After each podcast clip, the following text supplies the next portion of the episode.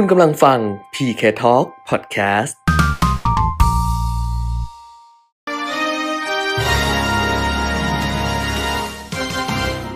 รายการเงินทองต้องรู้ โดยขวัญชนกวุฒิกุลและปิยมิตรยอดเมือง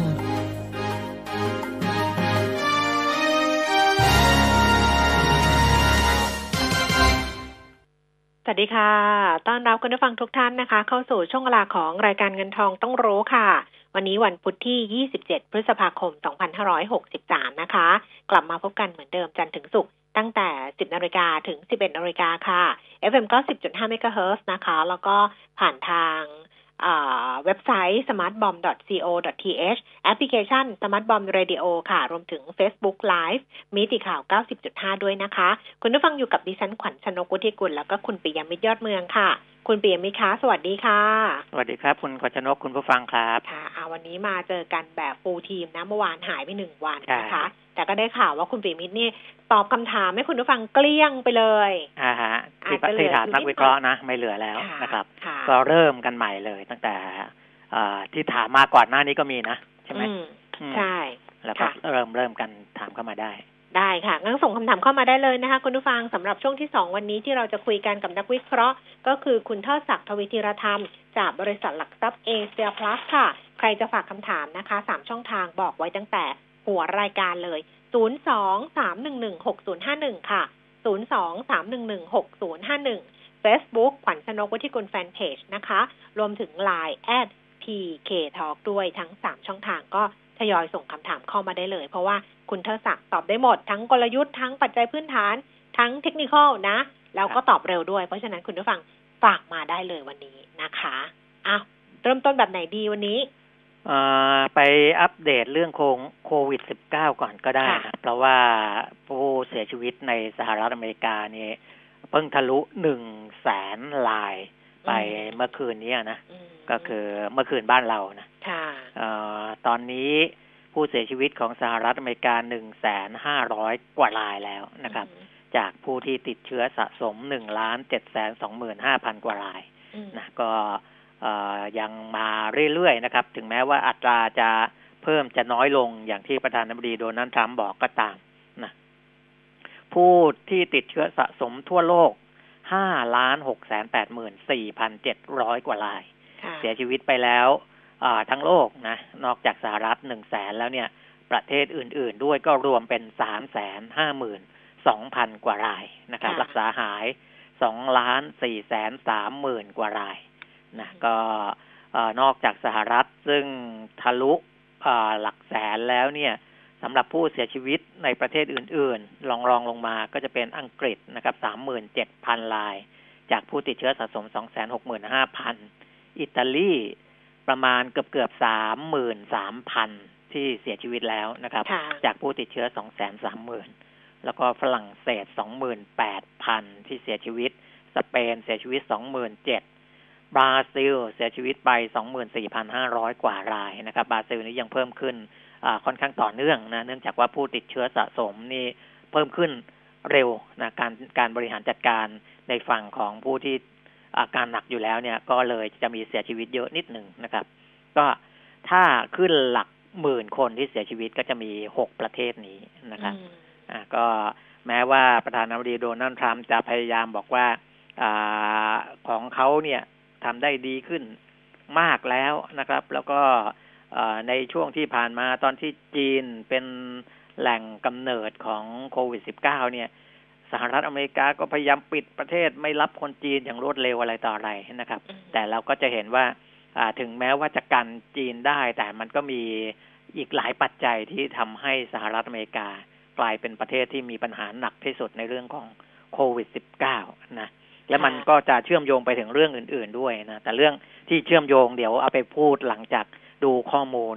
ต่างๆ ก่อนละกันนะเดี๋ยวเล่าให้ฟังอีกทีหนึ่งนะครับค่ะ งั้นเราไปดูที่ข้อมูลกันก่อนเลยก็แล้วกันนะคะครับคุณผู้ฟังเริ่มต้นที่ตลาดหุ้นต่างประเทศเมื่อคืนที่ผ่านมาค่ะแต่ชนีอุตสาหกรรมดาวโจนส์นะคะ ปิดตลาดก็ปรับตัวเพิ่มขึ้น 529.95 จุด 2.17เปอร์เซ็นระดับที่สูงที่สุดของดาวโจนส์เนี่ยไปทะลุ 25,000 จุดนะคะ แต่ว่าตอนปิดก็มาปิดที่ 24,995 จุด ก็เฉียดเฉียด 25,000 จุดค่ะ ส่วน NASDAQ นะคะ เพิ่มขึ้น 15.63 จุด 0.17%นะคะ ปิดที่ 9,340.22 จุด S&P 500 เพิ่มขึ้น 36.32 จุดค่ะ ขึ้นไป 1.23%ส่วนยุโรปตลาดหุ้นลอนดอน ดัชนีฟุตซี่ร้อยปรับตัวเพิ่มขึ้น 74 จุดค่ะ 1% CAC 40 ตลาดหุ้นปารีสฝรั่งเศส เพิ่มขึ้น 66.1.4%ดัคซังเฟิร์ตเยอรมนีเพิ่มขึ้น 113.1%นะคะ ส่วนที่อิตาลีก็เพิ่มขึ้น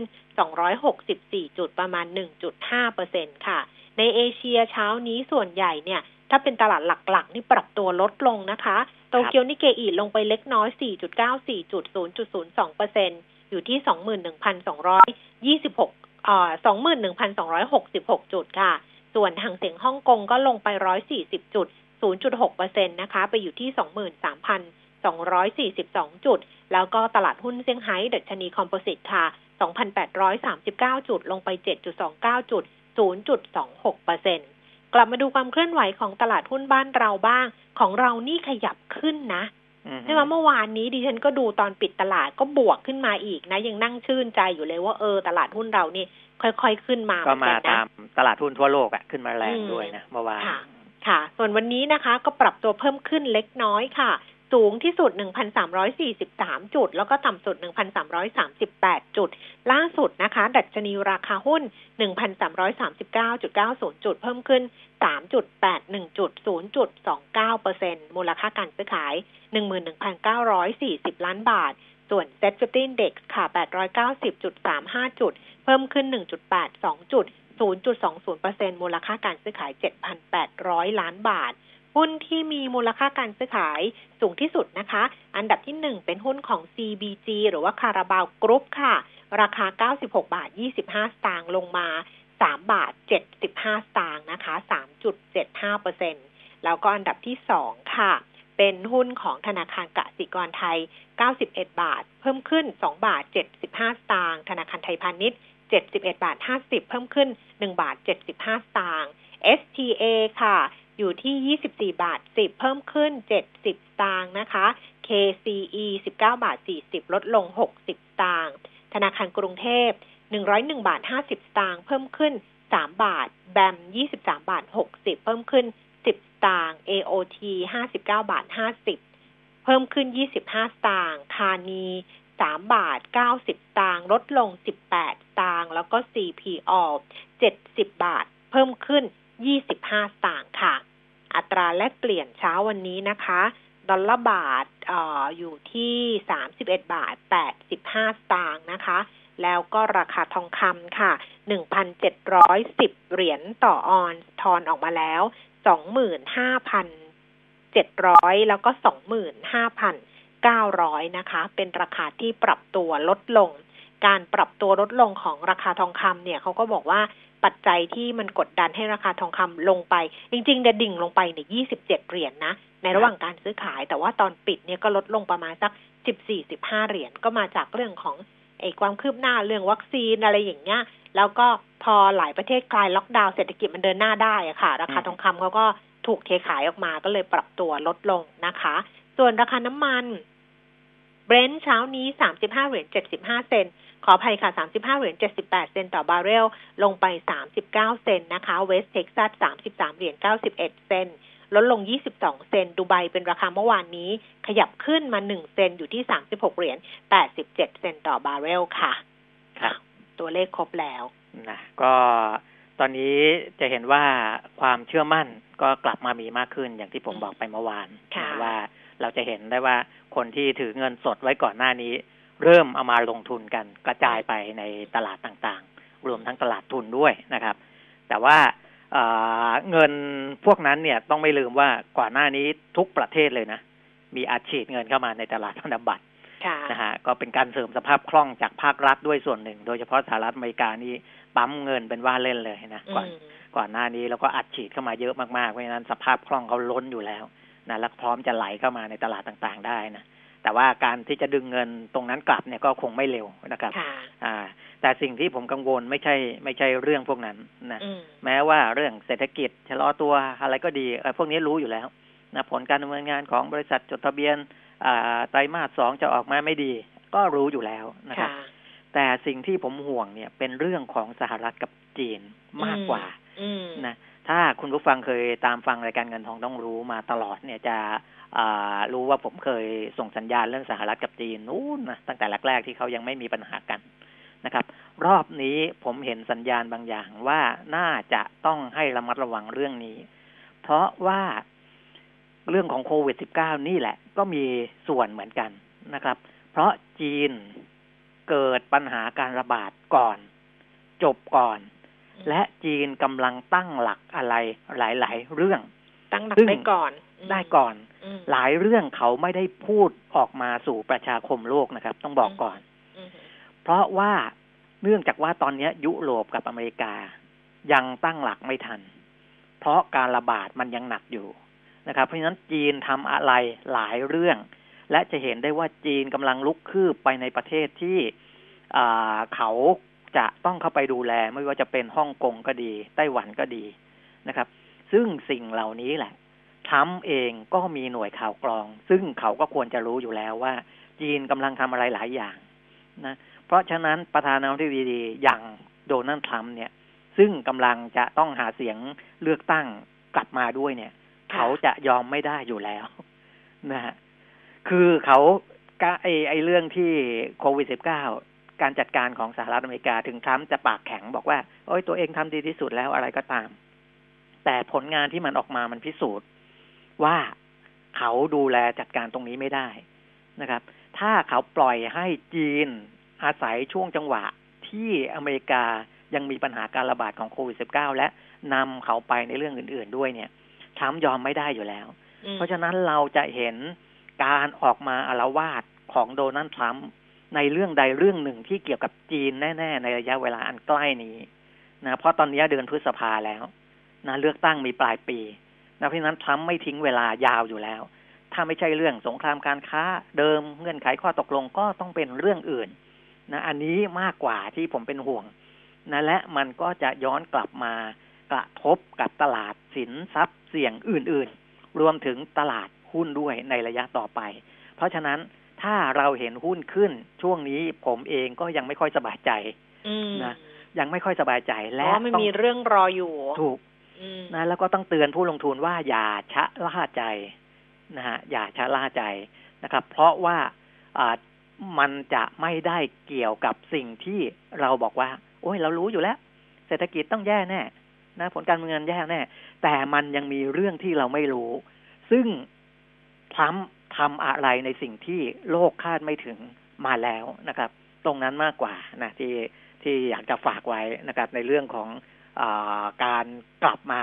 ในรอบนี้นะจะบอกว่าโควิด มันหายไปเนี่ยโควิด จริง ๆ ก็ยังมีความกังวลอยู่ เพราะว่าอืมฮูหรือว่า WHO ก็ยังมีความกังวลอยู่ เพราะเชื้อโรคมันยังไม่ได้หายไปจากโลกนี้นะฮะค่ะหลายหลายๆประเทศมันยังมีการระบาดอยู่ค่ะถ้ามันหายไปแบบทั่วทั้งโลกเนี่ย WHO หรือว่า WHO เนี่ยเขาคงสบายใจอืมแต่ช่วงที่ผ่านมาถึงแม้ทรัมป์จะบอกว่าควบคุมเข้มงวดนะ ตอนนั้นโอ้จีนมีปัญหาเราป้องกันไม่ให้คนจีนเข้าประเทศ แล้วทำไมอเมริกาถึงตายเป็นแสน เพราะว่าอเมริกาก็กันไม่ได้ทั้งหมดนะครับ ในเรื่องของผู้ที่ติดเชื้อต่างๆ เหมือนกันตอนนี้เมื่อมันยังมีการติดเชื้ออยู่ในระดับโลกเนี่ย ในประเทศที่ควบคุมได้เนี่ยอ่า WHO บอกเลย บอกว่าเป็นเพราะว่าใช้มาตรการที่เข้มงวดและถูกต้อง เช่นการล็อกดาวน์การอะไร ซึ่งเป็นมาตรการที่ไม่ได้ไปฆ่าเชื้อโรคแบบที่มันมียา มียารักษา มีวัคซีนป้องกันอะไรอย่างนั้นไม่ใช่นะครับ แต่เป็นมาตรการในเชิงของการควบคุมดูแลไม่ให้มันเกิดการแพร่ระบาด ซึ่งตรงนั้นเนี่ยยังวางใจได้ไม่ร้อยเปอร์เซนว่ามันจะไม่กลับมาระบาดในรอบที่สอง ถ้าหากว่ามีการผ่อนคลายและมีการรั่วไหลจากผู้ติดเชื้อในประเทศใดประเทศหนึ่งก็ตามนะครับ เพราะฉะนั้นแต่อันนั้นเนี่ยผมไม่ได้กังวลมากเท่ากับเรื่องของอท่าทีของสหรัฐที่จะต้องพยายามหยุดยั้งไม่ให้จีนฉวยจังหวะนี้ทำอะไรสักอย่างที่จะแซงหน้าสหรัฐ เราจะเห็นว่าจีนทำอะไรหลายเรื่องนะอันนี้ยังไม่ได้พูดถึงเรื่องอเงินหยวนที่เป็นดิจิตอลซึ่งจะเข้ามาลดบทบาทของดอลลาร์สหรัฐในระบบการเงินโลกอะไรต่ออะไรอีก นะครับ ตรงนั้นมากกว่านะ ที่จะต้องระวังนะครับอืมอะแต่เห็นบอกว่าทรัมป์ก็ให้สัมภาษณ์กับนักข่าวที่ทำเนียบขาวนะ ที่ครับเขา quote ออกมาคำพูดก็คือว่าทรัมป์เนี่ยบอกเขาจะเปิดเผยมาตรการที่สหรัฐจะดำเนินการต่อจีนก่อนสิ้นสัปดาห์นี้ และจะเป็นมาตรการที่มีอานุภาพอย่างมาก อ่านั่นไงนั่นไงอืมอันนี้คุยกับนักข่าวที่ทำเนียบข่าวอันนี้ค่ะบอกว่าราคาทองคำที่อ่า ที่เมื่อเมื่อกี้บอกไปเนี่ยทาง YLG b u l l i o n เขาบอกว่ามันก็มีปัจจัยพวกเหล่านี้ด้วย มันมีตัวเลขเศรษฐกิจสหรัฐ แล้วมันก็มีไอแรงกดดันจากความตึงเครียดที่ทำพูดอย่างเงี้ยจะเปิดเผยมาตรการที่สหรัฐจะดำเนินการต่อจีนก่อนสิ้นสัปดาห์นี้ และจะเป็นมาตรการที่มีอานุภาพอย่างมากย้ำอีกทีหนึ่งนั่นแหละเออนะครับออเพราะว่าหนึ่งในท่าทีของทรัมป์หรือว่าในสเปซของทรัมป์ที่จะใช้หาเสียงเนี่ยต้องมีเรื่องที่เกี่ยวกับ จีนแน่นอน เพราะจีนเป็นเศรษฐกิจใหญ่อันดับสองของโลกนะแล้วอยู่อยู่คนละซีกโลกนะตะวันตกตะวันออกนะครับ เพราะฉะนั้นอ่าตรงเนี้ยทรัมป์จะทำยังไงที่อ่าทำให้ประชาคมของสหรัฐอเมริกาคนอเมริกันรู้สึกว่าทรัมป์เอาอยู่ในเรื่องของจีนนะไม่งั้นเนี่ยคะแนนเสียงเขาก็จะหายไปอีก ไม่ใช่เรื่องของโควิดอย่างเดียวนะโควิดนี่ก็ ผมก็ไม่แน่ใจว่าคนอเมริกันยังชื่นชมทรัมป์อยู่หรือเปล่านะอืมแต่ก็เห็นบอกว่าจากการหยั่งเสียงอารอบแรกๆ นี่ก็อ่าทรัมป์เขาก็ยังมั่นใจอยู่นะค่ะอะค่ะอ่าอันนี้ก็เป็นเรื่องที่คุณปิ่มมิตรฝากไว้แล้วกัน แล้วก็เราต้องครับโน้ตเอาไว้อะนะว่า ในขณะที่เราเพลินๆดูแล้วตลาดหุ้นปรับตัวเพิ่มขึ้นหรืออะไรอย่างเงี้ย มันก็มีเรื่องที่มันรออยู่เหมือนกันนะคะครับแล้วก็เป็นเรื่องที่เป็นความกังวลที่เออมันอาจจะเกิดอะไรขึ้นแบบว่าเราไม่คาดคิดก็ได้เหมือนกันครับ นะอ้าวทีทีนี้ในที่ประชุมคอรมอเมื่อวานนี้ค่ะนะจริงก็มีหลายเรื่องที่เสนอเข้าไปนะครับอ่าเรื่องหนึ่งเนี่ย เอาเรื่องของประกันสังคมก่อนก็ได้นะครับ ที่เอ่อทางกระทรวงแรงงานเขารายงานเรื่องของการจ่ายประโยชน์ทดแทนกรณีว่างงานให้กับผู้ประกันตนที่ได้รับผลกระทบจากโควิด -19 นะจนถึงวันที่ 21 พฤษภาคม 2563อ่าได้ช่วยเหลือไปแล้วนะครับ1ล้าน95,399 รายอืมเป็นเงิน 6,052 ล้านบาทนะครับ แล้วก็ที่ยังไม่ได้เอ่อสั่งจ่ายเงินช่วยเหลือเนี่ยเนื่องจากว่านายจ้างยังไม่ได้ออกหนังสือรับรองขอรับประโยชน์ทดแทนนะเพราะฉะนั้นกระทรวงแรงงานก็ให้สำนักงานประกันสังคมเนี่ยไปติดตามนายจ้างพวกเนี้ย 29,406 ราย ให้ออกหนังสือรับรองมาก่อน เพื่อที่จะได้จ่ายเงินให้กับลูกจ้างของคุณได้นะครับ แล้วก็มีการตั้งศูนย์รับเรื่องร้องทุกข์รับเรื่องอุทธรณ์ที่สำนักงานประกันสังคม ไม่ว่าจะเป็นในกรุงเทพมหานคร แล้วก็จังหวัดต่างๆ สาขาต่างๆ ทั่วประเทศด้วย เผื่อว่าบรรดาลูกจ้างที่เขาได้รับผลกระทบไป แต่ยังไม่ได้เงินเนี่ย แต่ไม่รู้ว่าไปติดอยู่ที่ไหน นะไม่รู้ไปติดอยู่ที่นายจ้างไม่ออกหนังสือรับรองหรืออะไรก็ตามเนี่ย ให้ไปยื่นเรื่องร้องทุกข์ได้ที่สำนักงานประกันสังคมต่างๆนะไม่ว่าจะเป็นกรุงเทพหรือต่างจังหวัดทั้งหมดนะครับ อันนี้ก็อ่าเป็นการช่วยเหลือคนที่อยู่ในระบบประกันสังคมนะอืมนั่นก็ก็เป็นอีกหนึ่งเรื่องนะครับค่ะส่วนเรื่องของการบินไทยก็รายงานคอรมอด้วยค่ะนะรายงานคอรมอด้วย เพราะว่าอ่า คอรมอเขาก็ดูแลในฐานะของผู้ถือหุ้นใหญ่ผ่านกระทรวงการคลังอืมนะแต่ไม่ได้เป็นรัฐวิสาหกิจแล้วอย่างที่บอกนะ ไม่ได้เป็นแต่ว่าเขาเออก็ยังถือหุ้นใหญ่อยู่อ่าอะถือเพหุ้นราะใหญ่ว่าถือยู่อตั้งสี่สิบกว่าเปอร์เซ็นต์แต่นะคะไอ้อืมนัยยะสำคัญคือกระทรวงคมนาคมไม่ได้เข้ามายุ่งแล้วเออเพราะว่าตอนก่อนหน้านี้เป็นรัฐวิสาหกิจสังกัดคมนาคมคมนาคมเลยเอออืมเขาเลยอาศัยช่องทางนั้นเข้ามา แต่ตอนอืมพอไม่เป็นรัฐวิสาหกิจปุ๊บเนี่ยรัฐมนตรีว่าการกระทรวงคมนาคมบอกผมไม่ยุ่งละเออนะมันก็ปล่จะอยให้มาเป็นหน้าที่ของกระทรวงการคลังอ่าการนะกระทรวงการคลังกับนายกเขาว่ากันไปอืมแล้วก็ปกตินะถ้าเป็นบริษัทมหาชนปกติอืมเขาเวลาที่จะยื่นเข้ากระบวนการฟื้นฟูกิจการอะไรเขาก็จะไม่มีคณะกรรมการติดตาม อืมอ่าอะไรแบบของการบินไทยนะอืมอืมเออ แต่อันเนี้ยก็จะตั้งมีลักเป็ษนณะคณะกรรมการพิเศษขึ้นติดตามการเออดำเนินการแก้ไขปัญหาใช่การบินใช่ไทยเลยนะ เออ อันเนี้ยที่ที่เป็นเรื่องพิเศษหน่อยนะครับ ก็คอรมอต้องอาพิจารณาเรื่องนี้นะที่อืมตั้งคณะกรรมการติดตามการดำเนินการแก้ไขปัญหาบริษัทการบินไทยแต่ว่า คณะกรรมการชุดเนี้ยอย่าไปสับสนกับคณะกรรมการบริษัทนะค่ะให้คนละคนคนละละส่เรื่วอนงกักันนคนละอ่าส่วนคละกัเรื่อนงกัน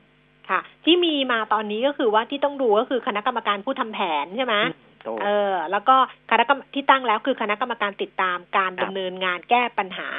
ของการบินไทย แล้วก็คณะกรรมการของบริษัทการบินไทยครับคนละชุดกันนะคะอัอาจนจะเนี้ยมีบางส่วนคาบเกี่ยวกันถูกบางท่านน่ะแต่ว่าคนละชุดกัน คณะกรรมการติดตามเนี่ยน่าจะเป็นตัวเชื่อมระหว่างบริษัทกับคอรมอมากกว่า คือเวลาที่เสนออะไรรายงานอะไรเข้ามาที่คณะรัฐมนตรีเนี่ยอ่า จะได้ไม่ต้องไปไปไปไปยุ่งกับคณะกรรมการของบริษัทการบินไทยนะซึ่งอันนั้นเขาไปยุ่งเกี่ยวกับการบริหารอ่าเขาก็ยุ่งอยู่แล้วนะอ่าผมบอกหน้าที่ไปแล้วไม่ว่าจะเป็นเดี๋ยวต้องดูเรื่องของการยื่นเข้ากระบวนการฟื้นฟูอ่าเรื่องของผู้ทำแผนผู้บริหารแผนอะไรต่างๆนะครับส่วนคณะกรรมการที่มีคุณวิษณุเครืองามรองนายกรัฐมนตรีเป็นประธานเนี่ยค่ะจะไปเชื่อมต่อ ระหว่างไอการฟื้นฟูของการบินไทยกับที่จะมารายงานให้คลมให้คนอื่นในคณะรัฐมนตรีรับทราบด้วยนะค่ะแล้วก็จีงานอะไรก็ว่าไปนะครับอืมส่วนการยื่นเอ่อคำร้องคำร้องขอเข้ากระบวนการฟื้นฟูกิจการเนี่ยเขายื่นเมื่อวานยื่นเมื่อวานอืมนะครับ แต่ว่าศาลให้ฟังคำสั่งวันนี้ อ่า ก็ใช้เวลาพิจารณานิดนึงแต่ว่าน่าจะเดาได้แหละนะอืมเพราะว่ามันอันนี้มันก็เป็นนโยบายของรัฐด้วยอืม นะนายกนายกออกมาพูดเองนะก็ก็พอจะเดากันได้ แต่เดี๋ยวรอฟังคำตัดสินของศาลล้มละลายกลางวันนี้ว่าจะรับคำร้องหรือไม่นะครับ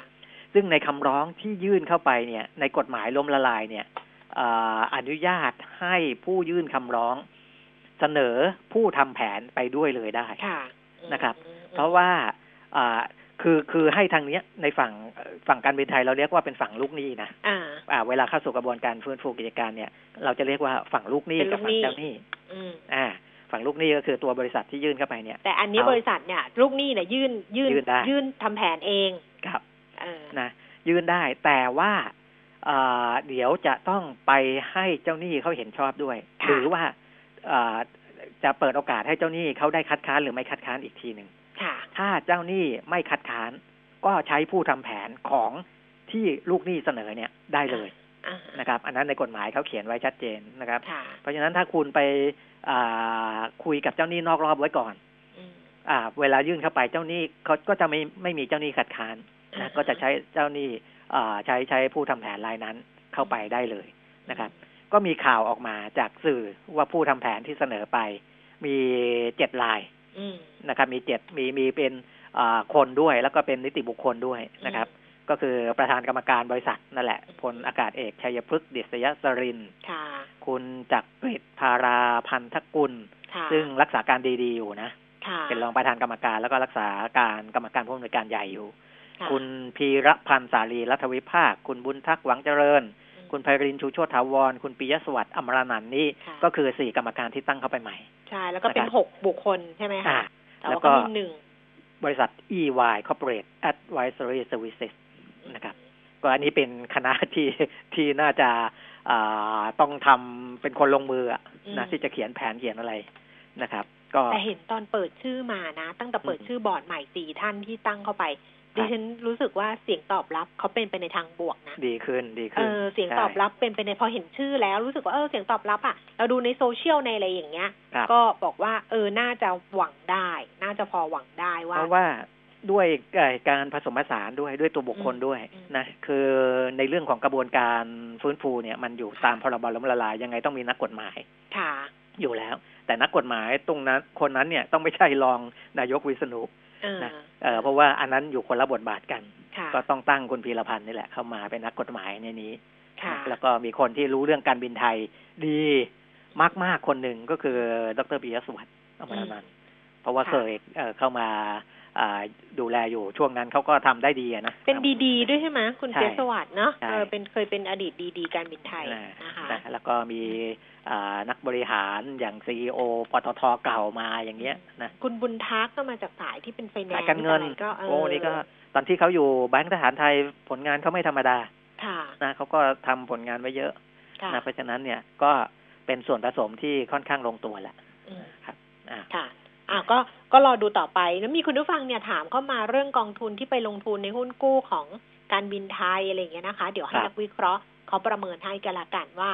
ครับจะเอายังไงดีนะครับเดี๋ยวที่ฉันถามนักวิเคราะห์ให้ในช่วงที่สองวันนี้แหละอ่าแต่นี้เนี่ยคอรมอเมื่อวานก็มีการพูดถึงเอ่อการอะไรนะ ไอการคลายล็อกดาวน์เฟสสามเฟสสี่ครับกระตุ้นเศรษฐกิจอะไรอย่างนี้ด้วยใช่ไหมคุณปิ่มใช่ใช่แต่คงจะต้องรอเนาะว่าเขาคงต้องดูตัวเลขดูอะไรอีกสักพักหนึ่ง แต่เห็นอ่าบอกว่า ต้นเดือนมิถุนาเนี่ยค่ะ ก็อาจจะมีขยับได้บ้าง เช่นโรงแรมบางส่วนอาจจะเปิดให้บริการได้บ้างในสถานที่ท่องเที่ยวแบบเนี้ยนะคะครับเออ ก็คลายไปเรื่อยๆก็จริงอะจริงๆสถิติข้อมูลที่แถลงออกมาแต่ละวันเนี่ยก็ค่อนข้างดีนะค่อนข้างดี เพราะฉะนั้นผมว่าก็เราก็จะคลายล็อกไปได้เรื่อยๆแหละอือหือนะครับอือหือแล้วก็คุมพยายามคุมคนที่มาจากต่างประเทศมเอานะตรงนั้นก็อ่า พูดถึงการควบคุมถ้าจะมีคนอยากเดินทางมาแล้วถูกกักกักตัวจริง ๆ ก็มีสถานที่ ใช่ เออ มีสถานที่ค่ะไว้รองรับ มีโรงโรงโรงแรมมีอะไรไว้รองรับค่ะนะครับ อ่า พวกนั้นก็ก็จะอ่าช่วยเหลือได้ แล้วก็เรื่องของเงินเยียวยากลุ่มเปราะบางก็ออกมาแล้วอืมด้วยนะ ซึ่งก่อนหน้านี้อาจจะพูดถึงตัวเลขห้าพันบ้างหนึ่งพันบ้าง หรือว่าหนึ่งพันบาทต่อเดือน ก็สรุปก็คือหนึ่งพันบาทต่อเดือนก็คือรวมๆอ่า สามเดือนที่จะช่วยเหลือกลุ่มผู้เปราะบางก็เป็นสามพันบาท เปราะบางนี่คือประมาณไหนอะเปราะบางบางอ่าหนึ่งคือเด็กจากครัวเรือนยากจนอ๋อตั้งแต่แรกเกิดจนถึงหกขวบอืมมีทั้งหมดประมาณหนึ่งจุดสี่ห้าล้านคนอืมนะครับ เด็กจากครัวเรือนยากจนนะอันนี้เขาคงไปดูรายได้ครัวเรือนนะแต่ว่าอายุไม่เกินหกขวบนะครับอืมสองผู้สูงอายุ อันนี้เยอะหน่อยเก้าจุดหก ล้านคนเก้าจุดหกหกนะอืมเออเกือบสิบล้านคนเลยสำหรับผู้สูงอายุ ผู้พิการอีกสองล้านคนนะครับก็รวมๆเนี่ยทั้งหมดสามกลุ่มนี้จะได้เดือนละหนึ่งพันบาทสามเดือนก็คือพฤษภาคม มิถุนายน และกรกฎาคมนะครับ แต่พฤษภาตอนนี้มันปลายเดือนแล้วนะเพราะฉะนั้นเงินสมทบของเดือนพฤษภาคมเนี่ย จะไปจ่ายพร้อมเดือนมิถุนายน เพราะฉะนั้นเดือนมิถุนารับไปเลยสองพันม เดือนกรกฎารับอีกหนึ่งพันบาทจะเป็นสามพันบาทนะอืมสำหรับกลุ่มเปราะเปราะบางบางนะครับเมื่อวานดิฉันไปอัดรายการโอ้โหเจอยิ่งอืมกว่าเปราะบางอีกเออคือเมื่อเมื่อวานนี้ไปรายการทีเด็ดลุงนี่ใช่ไหมที่เป็นครับเทปอัดเดือนพฤษภาคมแล้วเดี๋ยวเขาก็จะมาออกอากาศในเดือนถัดไปอะไรเงี้ยเขาก็ไปตัดต่อไปอะไรก่อนคุณปิ่มไม่เชื่อมาว่า คุณตัวคุณแม่เนี่ยตัวคุณลูกมาออกรายการ แต่ว่าคุณแม่คุณแม่เนี่ยนะ บ้านเขาเนี่ย คุณแม่อายุสี่สิบหกครับ สี่สิบหกเนี่ย มีลูกทั้งหมดเนี่ยห้าคน มีลูกห้าคนอืมแล้วก็ลูกสาวคนโตอืมก็มีลูกสามคน ก็คือมีโอ้โหหลานของคุณแม่เนี่ย ก็อยู่ด้วยกันอืมแล้วก็น้องคนที่มาออกรายการอายุยี่สิบสองมีลูกอีกสองคน โอ้โหก็อยู่ด้วยกัน คือเฉพาะหลานห้าลูกห้ามก็คือสิบคนแล้วนะไม่รวมแม่นะแล้วก็คนที่หาเลี้ยงมีคนเดียว ก็คือเป็นพ่อเลี้ยง ซึ่งโอ้โหทำงานเป็นรปภม เออแม่อายุสี่หกก็ไม่ได้ทำงาน พี่สาวก็ไม่ได้ทำงานพี่สาวอายุเท่าไหร่ไม่ทราบแต่ก็คงไล่ๆกับน้องคนเนี้ย น้องอายุยี่สิบสองก็ไม่ได้ทำงานโอ้โหแล้วไอ้ตัวเล็ก ๆ เนี่ยนะที่เป็นหลานเป็นลูกเนี่ยนะอายุเท่าไหร่รู้มะแปดขวบถึงแปดขวบถึงสามขวบอะอ่าแปดทั้งหมดอะแปดคนครับ คือเด็กเนี่ยเต็มไปหมดถามเขาว่าค่าใช้จ่าย เดือนเดือนหนึ่งอะเท่าไหร่เขาบอกก็ประมาณสองหมื่นเพราะว่ามันต้องซื้อข้าวซื้อนมไงใช่แต่ว่ารายได้อะที่มีคนหาคนเดียวอะก็คือเดือนละหมื่นสองอืม เออดิฉันก็บอกอย่างนี้เขาก็เป็นกลุ่มเปราะบางนะแต่ว่านี่เขาก็เปราะบางเขาเปราะบางด้วยตัวเขาเอง เพราะว่าเขาก็ไม่ไม่ไม่ทำงานไงอืมนึกออกไหมคะไม่ทำงานอืมก็เลยพูดกับเขาเรื่องนี้แหละว่า สุดท้ายเนี่ยนะการทำงานเนี่ย มันมันเป็นการทำมันเป็นการหารายได้ที่ตรงไปตรงมาที่สุดแล้ว ถูกมันไม่มีอะไรซับซ้อนเลยอะ คือเขาจะไปรออะไรล่ะ รอให้ใครช่วยเหลือ รอรอเขาอะไร ซึ่งก็หนึ่งคือเขารอให้คนช่วยด้วยสองคือเออเขาบอกว่าเขาอะ เขาทำงานเมื่อก่อนเขาทำแต่ว่าเขาอยู่ร้านที่เป็นร้านเหมือนกับ เป็นเป็นเป็นผับเป็นอะไร แล้วก็ไปชงเหล้าแล้วตอนนี้มันปิดหมดไงเขาก็บอกเขารอให้ผับเปิด แล้วจะกลับไปชงเหล้าก็เลยบอกเขาว่าอันนั้นไม่มันไม่ใช่อืมเพราะว่าไอ้ผับหรืออะไรเนี่ยนะคุณปีมิโกมันจะเปิดได้นี่นะใช่โอ้โห อันนี้คือสุดท้ายท้ายสุดจริง ๆ อะเพราะมันสีแดงอยู่แล้วไงผับเนี่ยมันไม่ได้ไงต้องครัก็บต้องหาอย่างอื่นทำหรืออะไรประมาณเนี้ย แล้วคุณแม่ก็ไม่ทำงาน เพราะกูบอกว่าคุณแม่ ป่วย เป็นเบาหวานเป็นอะไรดิฉันบอกคนพิการเขายังทำงานเลยอืมเออ นั่นแหละเหนื่อยงานบางทีเจออย่างเงี้ยค่ะคุณผู้ฟังเดี๋ยวใครเป็นแฟนทีเด็ดลุงนี่ก็ไปรอดูแล้วกันเทปเนี้ยคอมเมนต์ยาวเป็นกิโลเลย เออคอมเมนต์ตั้งแต่กรุงเทพถึงนครสวรรค์เลยแหละครับนี่ก็กลุ่มเปราะบางเหมือนกันอ่าเออ ส่วนอะค่ะส่วนในกลุ่ม SME อันนี้ผมไม่พูดรายละเอียดนะ เพราะว่าค่ะใครที่อยู่ในกลุ่มที่ทำธุรกิจ SME และอ่า คิดว่าตัวเองได้รับความเดือดร้อนเนี่ย ไปแสวงหาดู เพราะว่ามีการช่วยเหลือหลายอย่างที่เขาบอกว่า เออเงินยังเหลือเยอะอะนะเงินยังเหลือมเออ ยังไม่ค่อยมีคนมาขอนะขครัอบงออมสินล่าสุดที่เออบอกว่าให้กู้ฉุกเฉินหมื่นหนึ่งอะอ่ายังเหลือก็ยังเงินเงินเออยังออมสินมีเงินก็เหลืออีกหมื่นสามพันล้านเออนะเหลืออยู่เออก็ไปได้หรือ เรื่องคือมันไม่ได้ช่วยเรื่องของซอฟ t ์โลนอย่างเดียวนะอืมมีทั้งเรื่องช่วยเหลือเปลี่ยนเครื่องจักร มีทั้งอะไรหลายเรื่องอะนะช่วยเหลือเออเกี่ยวกับเรื่องจะการจ้างงานแรงงงแรงงานอะไร ลองไปดูกันนะครับ เพราะว่าเขาก็พยายามจะจัดสรรเงินอ่าเข้ามาสู่กระบวนการเหล่านี้แหละอือหือนะแต่ว่าบางบางคนก็เอ่อไม่ไม่ยังคิดว่าเอ้ยตัวเองขอแล้วไม่ได้หรอกหรืออะไรนะลองต้องลองก่อนนะถ้าเดือดร้อนจริง ๆ นะครับ มันอาจจะมีเรื่องก็ลองไปหาเอกสารเรื่องอะไรบางทีเราเราไม่ชอบไงบางคนอืมก็ขี้เกียจขั้นตอนเยอะ ต้องเออเตรียมเอกสารเยอะหรืออะไรประมาณเนี้ยเนี่ยก็จะไม่เอา extra cash ของธนาคารเอ SME Bank อะ SME D Bank ก็เหลืออีกเกือบเกือบหมื่นล้านอืมนะเออสินเชื่อเพื่อยกระดับเศรษฐกิจชุมชนก็เหลืออีกหมื่นสี่พันล้านอะไรอย่างเงี้ยอือหือนะมันก็จะมีก้อนก้อนต่างๆ เนี้ยมันก็จะเหลือเหลือเหลืออยู่เป็นหมื่นหมื่นล้านเนี่ยนะต้องไปลองไปขอความช่วยเหลือจากทางนั้นดูอืมนะครับ แต่วันนี้หลายคนที่อยากติดตามเรื่องของการประชุมสภา 27 พฤษภาคมนะคะครับเรื่องพรกกู้เงินอะสามพรกกู้เงินวงเงิน 1.9 ล้านล้านก็ลองติดตามดูกันละกันเห็นบอกนายกก็พร้อมที่จะไปประชุมสภาอ่าเออ อันนี้ก็เรื่องที่ต้องติดตามเรื่องนโยบายว่ากันไปกันแล้วกันอ่ามีนิดนึงมีข้อมูลคุณปิมิตรมีอะไรอีกไหมมีคำถามไงที่ผมอ๋จะอตอบอ๋อคำถามเออเออคำถามตอบคำถามไปเลยก่อนตอบคำถามก่อนเลยก็ได้เออนะคะคำถามที่คุณผู้ฟังฝากเข้ามา ก็คือลงทุนในกองทุนตราสารหนี้ใช่ไหมอย่างนี้ใช่คุณผู้ฟังถามว่า รบกวนสอบถามเรื่องกองทุนตราสารหนี้ซื้อไว้ก่อนมีข่าวเรื่องกองทุนตราสารหนี้มีปัญหา ตอนนี้ขาดทุนอยู่ค่ะ ควรออกก่อนหรือถือไว้ความตั้งใจเดิมเนี่ยตั้งใจถือไว้หนึ่งปี ครับ เอาเอาโดยหลักการก่อนนะอืมว่าการลงทุนในตราสารหนี้เนี่ย ต้องเป็นการลงทุนระยะยาวนิดหนึ่งอืม นะครับ ถึงแม้จะลงทุนผ่านกองทุนก็ตามนะเอ่อการลงทุนผ่านผ่านกองทุนกับการลงทุนด้วยตัวเองเนี่ยเอ่อทำไมถึงมีบางคนที่จำเป็นต้องไปลงทุนผ่านกองทุนตราสารหนี้ถึงแม้ว่าผลตอบแทนจะต่ำกว่าลงทุนด้วยตัวเองนะฮะต่ำกว่ายังไงใครอ่าที่ยังไม่ได้ดูเล่าเท่าที่เหลือเออนะครับ EP ยี่สิบแปดอะค่ะ EP ยี่สิบแปดไปดูได้นะทางอืม YouTube i2c Channel I นะครับแล้วก็เลขสองแล้วก็ตัวครับ C cat นะคะ i2c channel หรือ search Google เล่าเท่าที่เหลือ EP ยี่สิบแปดได้เลยค่ะ ครับนะไปดูแล้วก็กดติดตามกันไว้นะครับ แม้ว่าการลงทุนเอ่อผ่านกองทุนตราสารหนี้จะได้ผลตอบแทนน้อยกว่าการลงทุนทางตรง เพราะว่าเพราะอะไร เพราะกองทุนตราสารหนี้เขาจะต้องเตรียมสำรองเงินสดไว้ก้อนหนึ่งคือเขาเวลาเขาระดมทุนมาได้ก้อนหนึ่งเขาไม่สามารถเอาไปลงทุนทั้งก้อนได้ นะเพราะว่าอย่างเนี้ยอย่างคุณผู้ฟังที่ถามเข้ามาเนี่ยจะถือหนึ่งปีจะขายแล้วอะไรอย่างเงี้ยเพราะฉะนั้นกองทุนเขาต้องเตรียมเงินสดไว้ไอ้เงินสดนั่นน่ะ ดอกเบี้ยมันต่ำนะผลตอบแทนมันน้อย พอไปถัวเฉลี่ยกับในพอร์ตที่เขาไปลงทุนในตราสารหนี้ไว้แล้วเนี่ย ผลตอบทุนผลผลตอบแทนมันเลยไม่สูงนะแต่ถ้าไปลงทุนเองเนี่ยอ่าทั้งก้อนก็คือลงทุนในตราสารหนี้ที่ได้อัตราดอกเบี้ยหน้าตัวมันก็จะอืมสูงกว่า มันก็จะล็อกไว้เลยอะถูกนะมันไม่ต้องมาถั่วเฉลี่ยด้วยอัตราดอกเบี้ยเงินฝาก ถูกอืม แต่ว่าบางคนจำเป็นต้องลงทุนลงทุนในกองทุนตราสารหนี้ เพราะว่าเวลาลงทุนเองเนี่ย เขาจะกำหนดไว้ เช่น ต้องซื้อขั้นต่ำหนึ่งแสน100,000บาท และทวีคูณหนึ่งแสนบาท ถ้าคุณมีเงินไม่ถึงแสนคุณก็ไปซื้อไม่ได้ไม่แล้วนะได้ถึงแม้เขาจะขาย PO หรือขายประชาชนทั่วไปนะคุณก็ซื้อไม่ได้นะครับ อันนั้นคุณก็ไปซื้อผ่านกองทุนตราสารหนี้สองคือเออเวลาไปลงทุนเองเนี่ย มันการจะมาขายก่อนเนี่ย มันทำไม่ได้สะดวกหรอก นะแล้วมันจะมีส่วนลดเยอะถูกหักไปเยอะนะครับ อายุสามปีคุณก็ต้องถือสามปี อายุห้าปีก็ต้องถือห้าปี แต่ลงทุนในกองทุนเปิดตราสารหนี้คุณอยากจะขายเมื่อไหร่คุณก็ขายได้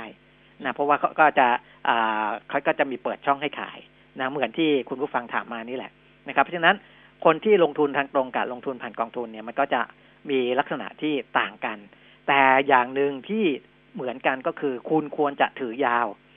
เพราะถ้าคุณถือสั้นๆตราสารหนี้บางตัวเนี่ยเขาจ่ายอาดอกเบี้ยให้อ่าปีละสองครั้งนะเอ่อถ้าจ่ายเยอะหน่อยก็ปีละสี่ครั้ง มันก็จะมีผลตอบแทนที่จะเข้ามาเป็นรอบๆรอบๆจากอัตราดอกเบี้ยนั่นด้วยนะการลงทุนสั้น ๆ เนี่ยมันจะอาจจะไม่เป็นผลดี เพราะฉะนั้นคุณผู้ฟังที่ถามมาผมก็ยังไม่แนะนำให้ขายนะอืมยังไม่แนะนำให้ขายถึงแม้ว่ามันจะขาดทุนอยู่ที่ผ่านมา เพราะการขาดความเชื่อมั่นอะไรก็ตาม แต่ว่าก็ถือยาวออกไป นะให้ผลตอบแทนมันดีขึ้นกว่านี้ก่อนนะครับ ค่ะ หรือไม่งั้นก็ดูเล่าเท่าที่เหลืออีกทีหนึ่งนะคะใช่ EP ยี่สิบแปดเทียบให้ดูเลยว่า ลงทุนแบบนี้แบบนี้แบบนี้ลงทุนตรงลงทุนในกองทุนตราสารหนี้ระยะตั้งแต่เอ่อต้นปีถึงปัจจุบันหนึ่งปีย้อนหลังสามปีย้อนหลังห้าปีย้อนหลังนะ แล้วมันก็จะเห็นผลตอบแทนที่มันชัดเจนว่า ระยะ ระยะเวลาเท่าไหร่ที่ครับมันให้ผลตอบแทนที่ดีที่สุดในช่วงเวลาแบบนี้นะคะครับที่จะปิดท้ายนิดเดียวก็คือเออทางศูนย์วิจัยของ TMB อะเขารวบรวมตัวเลขมา ซึ่งก็เป็นไปตามดิฉันก็คิดไว้อย่างนี้อยู่แล้วว่าสี่เดือนแรกของปีนี้ค่ะ คุณปีมิตรมกรากุมภามีนาเมษานะสี่เดือนเนี่ยเขาไปดูตัวเลขเงินฝาก ปรากฏว่าเงินฝากแบงก์เนี่ยเติบโตอย่างมีนัยสำคัญ เพิ่มขึ้นแปดแสนล้านหรือเจ็ดจุดเจ็ดเปอร์เซ็นต นะอืมจากสิ้นเอ่อจากของเดิมเนี่ย 4.6 ล้านล้าน เพิ่มขึ้นมาเป็น 5.3 ล้านล้าน ซึ่งการเพิ่มขึ้นก็มาจากเนี่ยแหละค่ะ เรื่องของการโยกเงินลงทุนจากกองทุนรวม 6 แสนล้าน 4 แสนล้านเนี่ยมาจากตลาดตราสารหนี้ หลังจากที่ก่อนหน้านี้มันผันผวนใช่ไหมเขาก็โยกเอาไปไว้ที่เงินฝากก่อน แล้วพร้อมที่จะโยกกลับมาธ รรมดาเห็นไหมใช่มันจะมีการโยกออกไปใช่แล้วเดี๋ยวก็จะโยกกลับเข้ามาเมื่อถึงอืมเวลาเนี่ยนะคะอืมเงินฝากที่เติบโตมากที่สุดคือแบงก์กรุงไทยเนี่ยเพิ่มขึ้นถึง10เปอร์เซ็นแบงก์กรุงเทพเพิ่มขึ้น 9.5เปอร์เซ็นกสิกรเพิ่มขึ้น 8.84เปอร์เซ็นกว่า 80เปอร์เซ็นเป็นการเข้ามาพักในบัญชีออมทรัพย์ แสดงว่าไม่ต้องการผลตอบแทนครับคือเข้ามาพักในออมทรัพย์เพื่อที่ว่าเตรียมที่จะกลับเข้าสู่ตลาดกองทุนรวมอีกครั้งหนึ่ง ทั้งหมดเนี่ย 8แสนล้านนะเออเออเอออืมนะอืมเห็นไหมอัให้มันเป็ก็นข้อเนี่ยมูแหลละไว้ก็สอดคล้องกับสิ่งที่ผมบอกว่าค่ะเงินสดก็พอเริ่มเชื่อมั่นมากขึ้น มันก็จะกลับไปสู่ก็จะโยกไปไอ้กองทุนที่รักษาเสถียรภาพตราสารหนี้ของบ้านเราก็เลยยังไม่ได้ใช้เลยเอผู้อผู้ว่าแบงค์ชาติบอกวันก่อนน่ะเออ ที่ตั้งไว้น่ะสี่แสนล้านก็ไม่มีคนใช้นะไม่มีคนจ่ายเออเพราะว่าเดี๋ยวมันก็จะกลับมาแล้วนะความเชื่อมั่นอืมมันก็กลับมาแล้วอืมนะอะราคาครับนี่นะคะ ทั้งหมดนี้วันนี้ก็ครบถ้วนนะเนื้อครับล้วนๆนะ เดี๋ยวช่วงที่สองจะคุยกันกับคุณเทิดศักดิ์ทวีธีรธรรมนะคะ คุณผู้ฟังฝากคำถามไว้ได้ค่ะ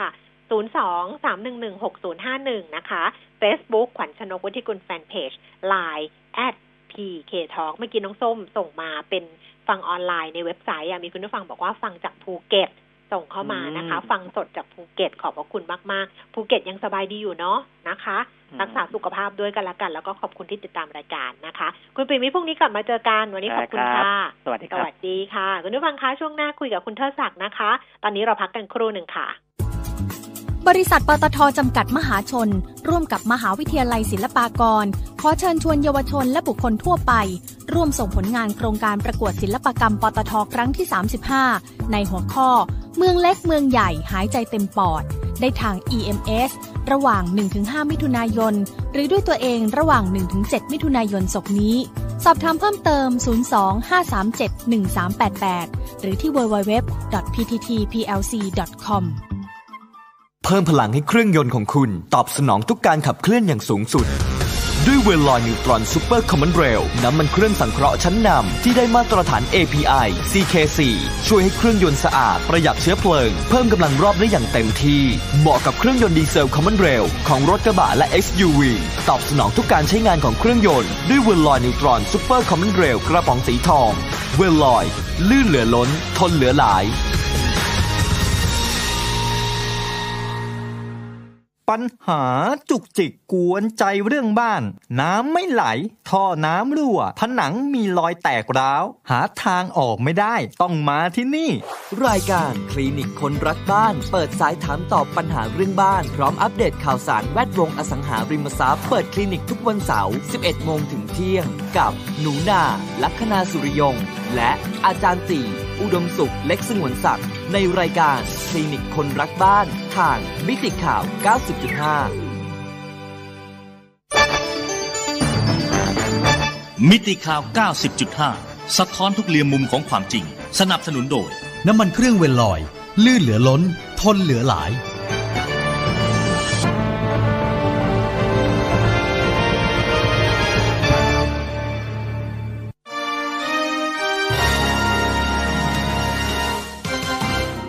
รายการเงินทองต้องรู้ โดยขวัญชนกวุฒิกุลและปิยมิตรยอดเมือง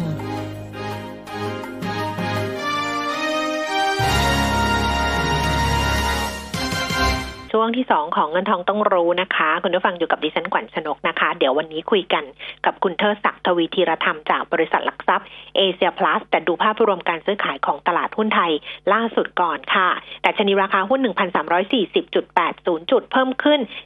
4.71 จุด มูลค่าการซื้อขาย 21,050 ล้านบาทนะคะ ตอนนี้พี่เทิดศักดิ์รอสายเรียบร้อยแล้วค่ะ พี่เทิดคะสวัสดีค่ะ ครับ สวัสดีครับ โอ้โหดัชนีมาเรื่อยๆ แล้วก็มูลค่าการซื้อขายก็เยอะด้วยนะ ครับใช่ครับ ซึ่งผมมองว่ามันเป็นภาพที่ค่อนข้างจะเอ่อน่าแปลกใจเหมือนกันนะครับ เพราะว่าจริง ๆ ถ้าดูสภาพแวดล้อมเนี่ยจริงอยู่เรื่องของโควิดเนี่ยมันเริ่มคลายตัวนะครับ แต่ขณะเดียวกันเนี่ยมันก็มีอีกเรื่องหนึ่งที่เข้ามาจ่อรออยู่ข้างหน้าก็คือเรื่องของตัวเทรดวอลนะครับแล้วดูเหมือนว่ามารอบนี้เนี่ยมันเป็นช่วงที่ใกล้ๆกับการเลือกตั้งในสหรัฐเนี่ยนะครับดูเหมือนว่า action ต่างๆ เนี่ยมันจะมีความรุนแรงมีน้ำหนักเนี่ยเพิ่มมากขึ้นนะครับ เพราะฉะนั้นเนี่ยเวลาเราขึ้นมาเนี่ย มันก็เลยกลายเป็นว่าไอ้ภาพเนี่ยมันก็เริ่มสวนกับเรื่องนี้ขาหนึ่งนะครับ แล้วอีกขาหนึ่งเนี่ยนะครับ ถ้าเรามองในเชิงของตัว valuation ของตลาดเนี่ยนะครับทุกคนคงทราบกันดีว่ากำไรบริษัทจดทะเบียนเนี่ยออกมาค่อนข้างจะดูแล้วไม่ดีเลยนะครับ แล้วก็มีการปรับลดประมาณการลงนะครับไอ้การปรับลดประมาณการลงเนี่ยเรามาเทียบกับอินเด็กซ์ตอนนี้นะครับ มันทำให้ค่า PE เราเนี่ยวิ่งทะลุ 20 เท่าขึ้นไป นะครับเพราะนั้นผมก็เลยตีความว่าตลาดที่มีการปรับขึ้นมาเนี่ย มันเป็นเรื่องของการเก็งกำไรค่อนข้างจะเยอะนะครับแล้วรูปแบบการเก็งกำไรเนี่ย เราก็เห็นว่าเม็ดเงินเนี่ยโฟล์ใหม่ ๆ ที่เป็นจากเงินต่างชาตินะครับ ไม่มีเลยนะครับมันกลายเป็นว่ากลุ่มเงินก้อนเดิมๆเนี่ยมันถูกเวียนในแต่ละกลุ่มนะครับ ทีนี้ไปกลุ่มไหนก็ไปกลุ่มที่ดูแล้วเนี่ยมีกระแสเชิงบวกที่เข้ามา support นะครับอย่างช่วงตรงนี้มันมีอยู่สองเรื่องที่เป็นธีมการลงทุนนะครับ เรื่องแรกก็คือว่า พอโควิดคลี่คลายนะครับ คนก็มองว่าเอ๊ะกิจกรรมการเดินทางเนี่ยมันน่าจะมีมากขึ้นพอมีมากขึ้นเสร็จปุ๊บเราไปเก็งกำไรกันก็คือไปเก็งกำไรพวกโรงแรมนะครับ แล้วก็ตอนนี้เนี่ยก็ขยายมาที่ตัวโรงพยาบาลนะครับเพราะโรงพยาบาลบ้านเราก็รับนักท่องเที่ยวจากต่างชาติเข้ามานะครับ ทีนี้อีกอีกอีกฝั่งหนึ่งนะครับ ก็มีกระแสเก็งกำไรว่า เอ๊ะตอนนี้เนี่ยรัฐก็มีมาตรการนะครับในการที่เตรียมจะกระตุ้นเศรษฐกิจเนี่ย เพิ่มเติมในบางอุตสาหกรรมนะครับที่ถูกพูดถึงเนี่ยก็จะเป็นทางด้านยานยนต์นะครับแล้วก็อสังหาริมทรัพย์นะครับเม็ดเงินเนี่ยมันก็จะถูกเหวี่ยงเข้ามาเก็งกำไรนะครับในหุ้นที่เป็นกระแสเกี่ยวข้องนะครับแล้วก็จะเห็นลักษณะการเวียนแบบเนี้ยขึ้นไปเรื่อยๆนะครับยิ่งเวียนเท่าไหร่นะครับผมว่าการเลือกหุ้นเนี่ยคงต้องเป็นอะไรที่ระมัดระวังเพิ่มมากขึ้นไปเรื่อยๆนะครับแต่ไม่ได้ห้ามว่าไป trading เขาไม่ได้นะครับก็ trading เขาได้เพียงแต่ว่าเวลาเข้าไปหุ้นเนี่ย ต้องต้องระมัดระวังหน่อยดูกำไรดูปันผลดู valuation ให้ดีนะครับ อืมอืมเพราะนั้นสิ่งที่เกิดขึ้นตอนนี้ก็คือกลยุทธ์การลงทุนต้องเลือกหุ้นเยอะๆ แล้วก็ต้องระวังเรื่องของการขายทำกำไรด้วยเพราะว่าอันนี้คือสะท้อนการเก็งกำไรแบบสมบูรณ์แบบเหมือนกันใช่ไหมคะใช่ครับใช่ครับก็คือต้องต้องมีวินัยนะครับ คือถ้าเราตัดสินใจซื้อเพราะว่าโอเคเป็นสัญญาณเทคนิคมันดี มันดีขึ้นไป แต่ถ้ามันกลับทิศเมื่อไหร่เนี่ย เราก็ต้องกล้าที่จะออกเหมือนกัน นะครับถ้าเทรนมันเป็นอย่างนี้แล้วเนี่ย กรอบของอินเด็กซ์มันจะเป็นยังไงคะพี่เธอมันจะถูกยกหรือมันจะยังไง ครับ จริง ๆ ผมมองว่ามันเป็นอะไรที่สูงกว่าที่ผมคิดไปตอนต้นนะครับ ทีนี้ถ้ามองทางเทคนิคต่อไปเนี่ยโมเมนตัมที่เห็นเป็นแนวต้านนะครับ โซนก็จะอยู่ในช่วงแถวๆสักพันสามร้อยห้าสิบจุดนะครับแนวรับจุดแรกเนี่ยอาจจะต้องให้กว้างนิดหนึ่งนะครับ ประมาณสักพันสามร้อยี่สิบจุดนะครับ คงอยู่บริเวณนี้นะครับ แต่ต้องต้องเตือนไว้นิดหนึ่งว่าที่ ราคาตรงนี้เนี่ย valuation แพงแล้วเราแพงที่สุดในภูมิภาคแล้วด้วยซ้ำไปนะครับอ่าไปต่อที่คำถามคุณผู้ฟังนะคะ บอกว่ารบกวนวิเคราะห์หุ้นสุภาลัยแล้วก็โนเบิลค่ะ ครับ ตัวสุภาลัยนะครับเอ่อถ้าดูตัวราคาหุ้นณปัจจุบันเนี่ยก็ต้องบอกว่าราคาหุ้นเนี่ยอาจจะไม่ได้เหลืออัพไซด์มากเท่าไหร่นะครับ เราทำแฟร์แวลูไว้อยู่ที่ประมาณสัก 13 บาท นะครับ13 บาท 10 ตังค์นะครับ ทีนี้ที่ทำ valuation ไม่ได้แพงมากเนี่ยก็เป็นเพราะว่าเทรนด์ของ e a r n i n g เนี่ยปีนี้คงเห็นการชะลอตัวเนี่ยเยอะพอสมควรนะครับ แล้วตัว PE ที่เราเลือกเนี่ยนะฮะเราก็ใช้ประมาณสัก 8 เท่านะครับทำไม 8 เท่า เพราะว่าหุ้นตัวอื่นเนี่ยในอสังหานะครับ PE เนี่ยส่วนใหญ่อยู่ในโซนที่ค่อนข้างจะต่ำมากๆนะครับ ก็เลยได้ pricing ที่ราคาตรงนี้นะครับ ทีนี้ถ้าหากว่าจะมองกรอบการเคลื่อนไหวทางเทคนิคเนี่ยเราเห็นการเทส แนวต้านแถวเส้น 75 วันนะครับ ที่ประมาณสัก 15.38 ถึง 15.4 เนี่ยออยู่ครั้งสองครั้งแต่มันไม่ผ่านนะครับก็ทำให้ย่อลงมานะครับ เพราะฉะนั้นบริเวณที่ว่าไปเนี่ยก็เลยกลายเป็นแนวต้านนะครับ ส่วนแนวรับเนี่ยใกล้ที่สุดผมว่าอยู่แถวสัก 14.5 นะครับ เพราะฉะนั้นถ้าจะเลือกก็คง trading อยู่ในกรอบบริเวณนี้ครับ ส่วนตัวโนเบิลนะครับทางพื้นฐานเนี่ยเราไม่ได้ทำประมาณการไม่ได้ทำ fair value นะครับแต่ว่าถ้าอยาก trading นะครับเนื่องจากว่าราคาผมเข้าใจว่าลงมาเพราะเรื่องของ XD นะครับก็น่าจะอยู่ในกรอบแถวๆบริเวณสัก 10.5 นะครับถึง 11.5 นะครับน่าจะ trading ในกรอบบริเวณนี้ครับ แต่ผมว่าดูว่าสภาพคล่องในการซื้อขายของโนเบิลเนี่ยค่อนข้างจะต่ำนะครับ อาจจะไม่ได้เหมาะกับการ trading ในช่วงเวลาสั้นๆเหมือนกันนะครับค่ะ ต่อไปนะคะ หุ้น RP RP ก็คือท่าเรือราชาเฟอร์รี่ คุณผู้ฟังบอกว่าต้นทุนอยู่ที่เก้าบาท จะซื้อเฉลี่ยดีไหม กลับไปดูราคาเห็นมันบาทกว่าๆเองอะค่ะครับก็จริงๆ ตอนนี้อยู่ที่บาท 25 ตังค์นะครับ ลักษณะแบบนี้เวลาซื้อเฉลี่ยเนี่ยเราคงต้องกลับมาดูตัวผลประกอบการด้วย เพราะว่าตัวผลประกอบการที่เห็นภาพตอนนี้เนี่ย quarter สี่ปีที่แล้วกับไตรมาสที่หนึ่งปีนี้เนี่ยเรายังเห็นตัวเลขที่ติดลบอยู่ นะครับเพราะฉะนั้นถ้าหากว่าไปซื้อเฉลี่ยในช่วงที่ผลประกอบการยังติดลบอยู่เนี่ยผมมองว่าโอกาสที่มันจะ perform กลับมาเนี่ยค่อนข้างยากนะครับ แล้วก็ถ้าเป็นแบบนี้เนี่ยก็จริง ๆ เนี่ยสภาพคล่องก็ไม่ได้เยอะด้วย แล้วก็มาไม่ได้สม่ำเสมอ เพราะฉะนั้นตัวนี้ถ้าเบื้องต้นเลยเนี่ยไม่ไม่อยากแนะนำให้ซื้อเฉลี่ยครับ อืม มีคุณผู้ฟังถามเรื่องกองทุนคือถือกองทุน แต่ว่ากองทุนเนี่ยไปไปลงทุนในหุ้นกู้ของการบินไทย บอกจะทำยังไงดีคะขาดทุนอยู่สิบเปอร์เซ็นขอคำแนะนำ ครับก็จริงๆ ผมดูว่าก็ต้องดูว่าทางกองทุนเนี่ยเขามีนโยบายยังไงนะครับ เกี่ยวกับตัวหุ้นกู้ที่ที่เข้าไปลงทุนนะครับ แต่ผมว่าถ้ามาขายตอนนี้เนี่ย ผมเชื่อว่าส่วนใหญ่นะครับ น่าจะทำ mark to market แล้วก็ปรับไปตัว valuation ของตัว NAV เนี่ยลงไปแล้วนะครับ เพราะฉะนั้นผมมองว่าถ้าถ้ามากลัวตอนนี้ต่อแล้วขายต่อเนี่ย ผมมองว่ามันมันซึมซับหรือว่าดูดซับไอ้ value ของ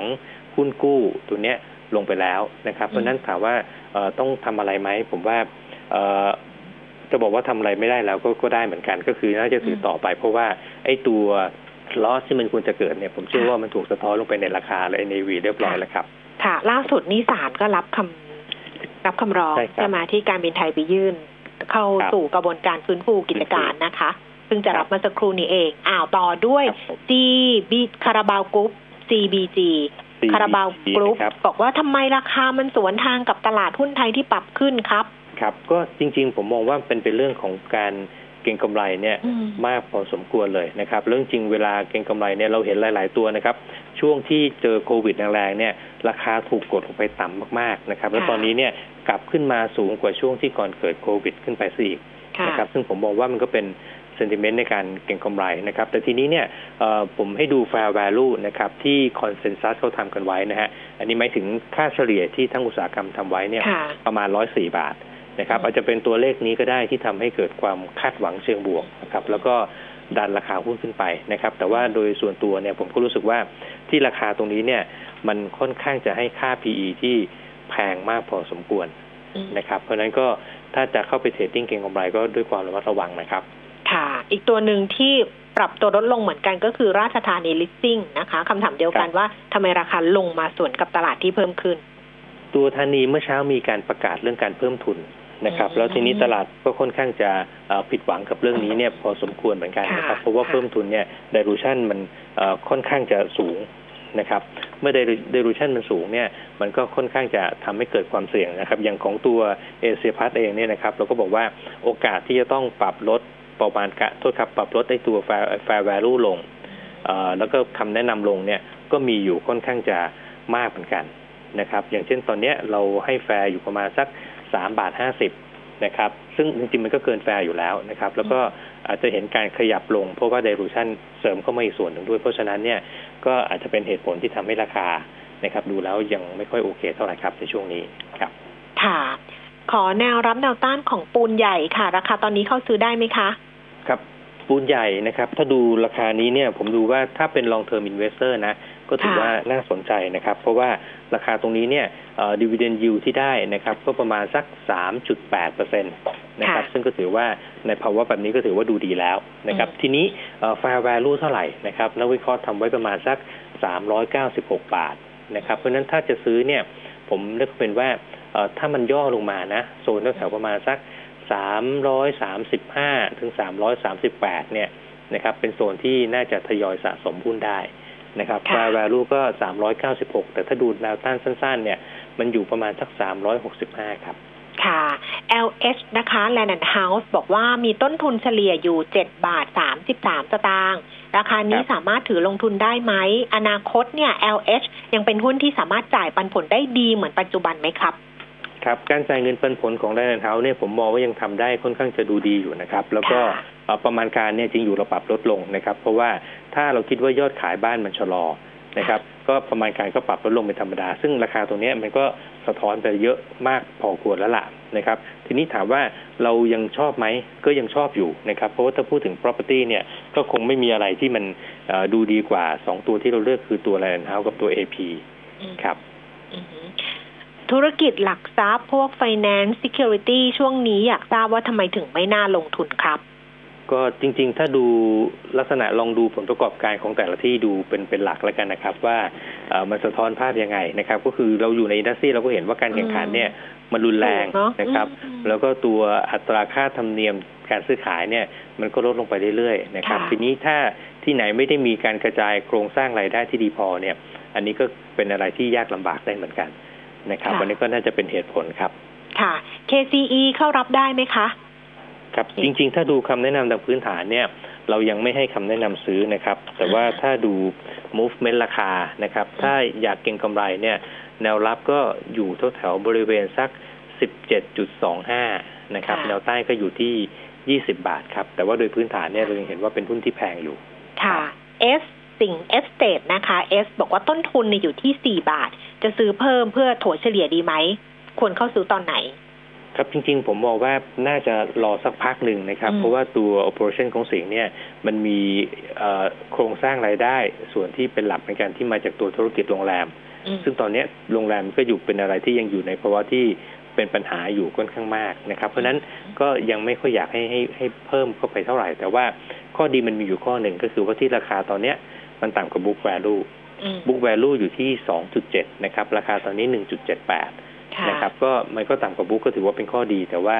ถ้าจะรอให้หุ้น perform เนี่ย ผมว่าตัวธุรกิจมันต้องเริ่มฟื้นก่อนในส่วนของโรงแรมครับค่ะ เพราะฉะนั้นต้องรอไปก่อนนะคะอ่าได้สัครักบตัวหนึ่งแหละ แนวรับแนวต้านของท็อปค่ะไทยออยล์ครับ ตัวท็อปนะครับ ถ้าดูกรอบการเคลื่อนไหวเนี่ย ก็เอ่อแนวต้านคงอยู่แถวบริเวณสัก 47.25 นะครับค่ะแล้วก็ แนวรับเนี่ยอยู่ที่ 43.75 ครับ ค่ะ วันนี้ขอบพระคุณพี่เทิร์นมาก ๆ นะคะครับขอบคุณค่ะ สวัสดีค่ะ คุณผู้ฟังคะคำถามเหลืออยู่เยอะมากนะคะเพราะฉะนั้นพรุ่งนี้ค่ะ ค่อยกลับมาว่ากันก็แล้วกัน วันนี้เวลาหมดแล้ว เจอกันพรุ่งนี้ลาไปก่อนนะคะ สวัสดีค่ะ